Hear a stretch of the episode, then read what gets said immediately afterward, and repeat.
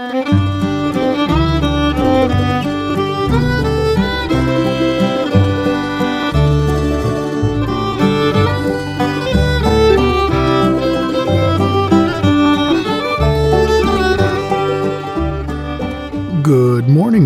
I'm Finn J.D. John, FJ at OffbeatOregon.com, and this is the Daily Offbeat Oregon History Podcast. Today, for your listening pleasure, we have an archive show, first published as a newspaper column and podcast episode sometime in the last 10 years.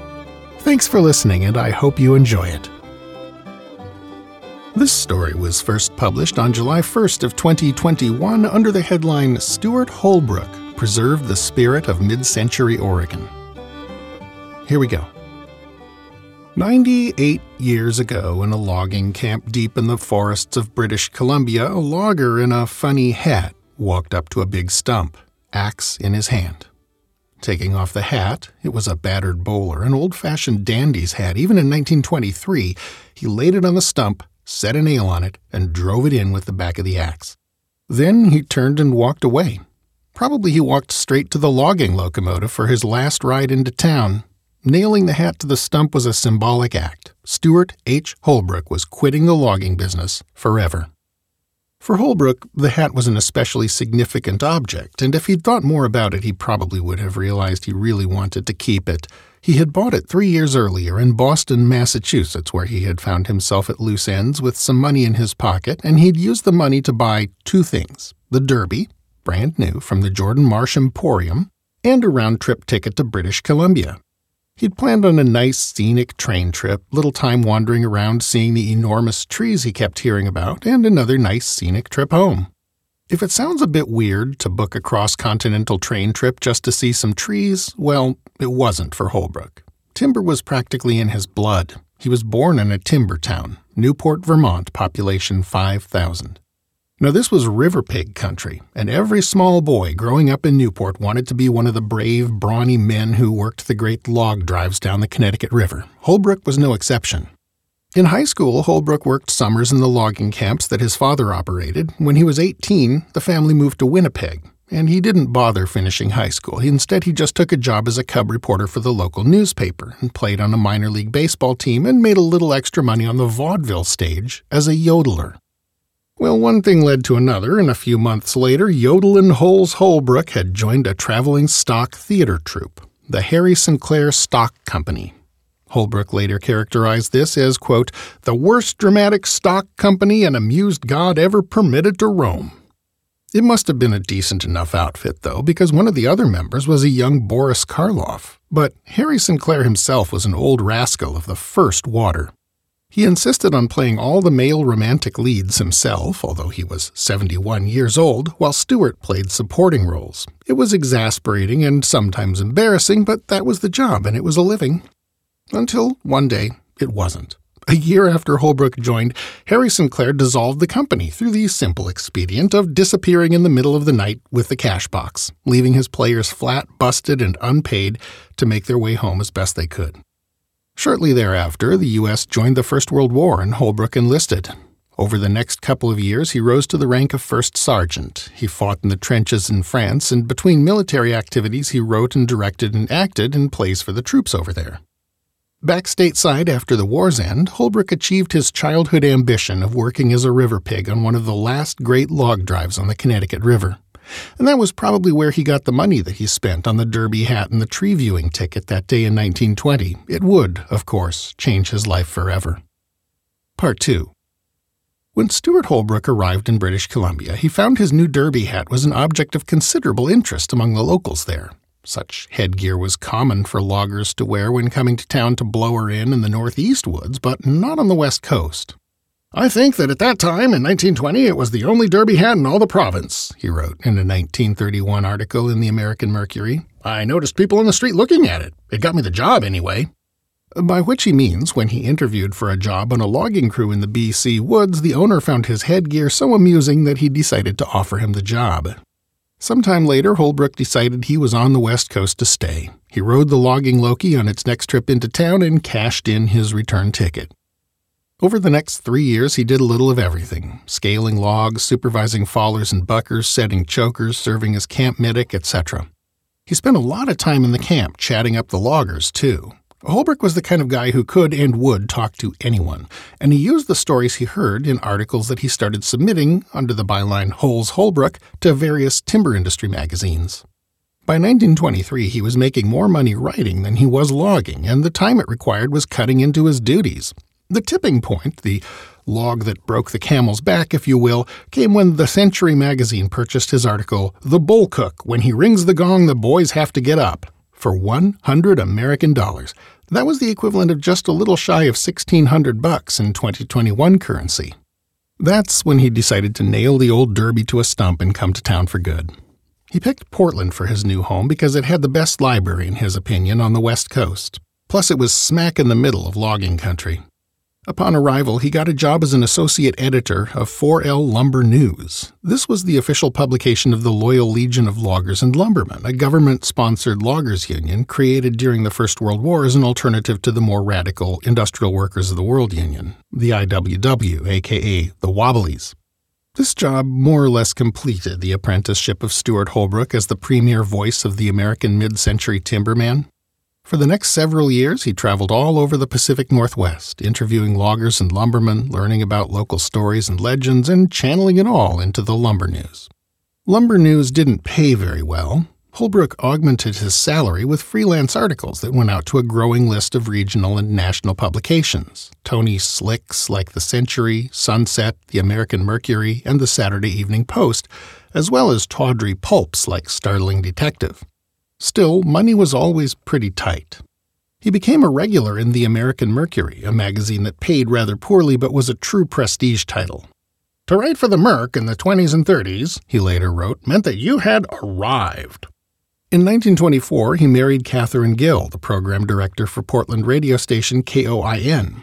This was very early in the era of radio broadcasting, long before the Federal Radio Commission was formed.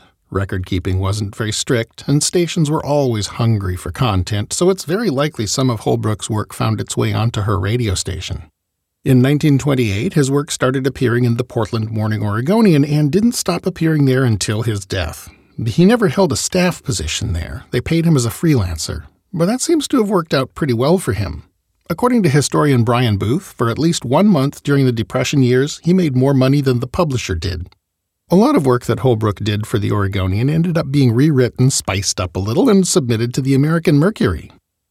By this time, Holbrook had more or less found his favorite topic. He was going to write about the people mainstream historians and community boosters found uninteresting or embarrassing not the brave pioneers and pious missionaries of the Oregon Trail or the daring captains of industry, but ordinary people and local characters. Loggers, of course, but also steelworkers, wobblies, communists, prostitutes, sailors, Shanghaiers, and anyone else who led an interesting life. Holbrook was especially interested in characters whom the stuffed shirts, as he called them, found embarrassing. In other words, as he put it, this was a philosophy of lowbrow history, in combination with his witty writing style and amazing production rate, he's one of those writers who could belt out 5,000 high quality words in a single day. This quickly propelled him to national prominence. In 1935, he was named editor of Oregon End of the Trail, which was one of the Works Progress Administration's Oregon Guide series, featuring the work of 50 Oregon writers. The project was something of an exercise in herding cats, but it deepened even further Holbrook's understanding of the Pacific Northwest in general and Oregon in particular. Part 3 Stewart Holbrook created his first full on hardcover book in 1938, nearly 20 years after he first started publishing his work. Throughout those 20 years, he'd been waiting for someone to publish a book about loggers, and he finally realized that that someone was going to have to be himself or the job would probably not get done. The result was Holy Old Mackinaw, A Natural History of the American Lumberjack. The book was a huge success. Over the years, it went through 17 printings comprising a good 200,000 copies, and it pretty much cemented Holbrook's national reputation as the guy editors looked to for stories and information about logging. Someone coined the term the Lumberjack Boswell for him, and it stuck. It fit well. He and Kay moved to Massachusetts for a few years so that Holbrook could more easily follow up on this new twist on his literary career. And over the next four years, he cranked out five more books Let Them Live, about industrial accidents, Iron Brew, about the steel industry, Ethan Allen, an irreverent take on the Revolutionary War hero, Murder Out Yonder, one of the world's first true crime titles, and None More Courageous American War Heroes of Today, which, as you can imagine, was written during the Second World War. Late in the war years, he moved back to the Northwest to run the new Keep Washington Green fire prevention campaign, the first of its kind, which ended up being used as a model for similar programs in other states, including, of course, Oregon.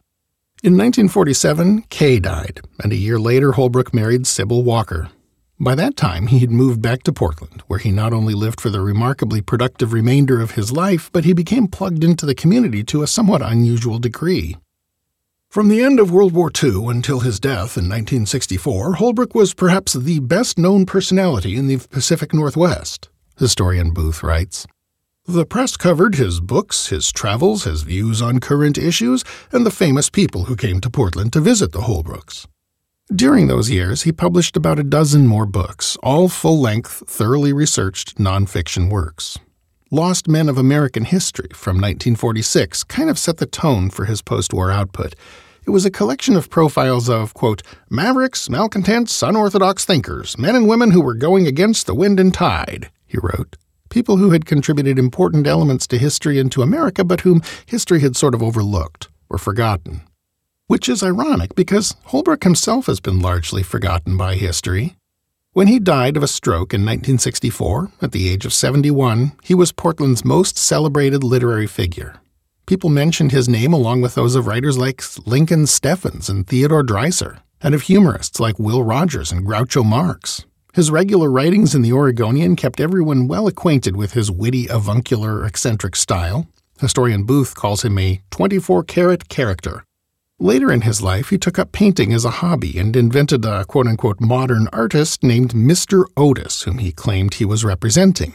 In reality, it was Holbrook himself wearing a French beret and painting in a style that was, as Booth puts it, something like a fusion of Grandma Moses and Salvador Dali. These canvases, much to Holbrook's surprise, soon started selling and they're highly prized today. But within a couple decades of Holbrook's death, Oregon became a different place. The population grew rapidly as out of staters discovered it. The timber industry imploded, a victim of a combination of sawmill automation and environmental regulations exacerbated by a legacy of decades of irresponsible overharvesting. Although Holbrook was one of the earliest Oregon conservationists, you can see his policy clearly in the policies of Governor Tom McCall, especially in his notorious visit but don't stay remarks. By the mid 1980s, he was no longer a perfect fit for a state that had more or less moved into the postmodern era. But anytime a modern Oregonian wants a taste of the golden age, Holbrook's books and stories are a pretty good portal back into a simpler time in Oregon. He's preserved for us the life stories and the folklore of ordinary people from a time that's gone and probably never coming back. Key sources in this story included works by Brian Booth and Stewart Holbrook. Well, that's our show for today. Thanks again for listening, and I do hope you enjoyed it.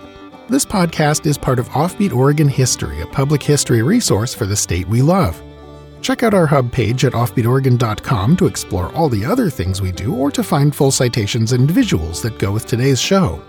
This podcast is covered under a Creative Commons license. For details of that, see offbeatoregon.com/cc.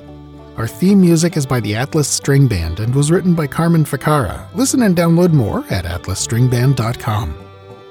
Offbeat Oregon History episodes are uploaded every weekday morning at around 6 a.m so it'll be a couple of days before you get your next fix. Until then, go out and fill up the rest of the day and the subsequent weekend with good stuff. Bye now.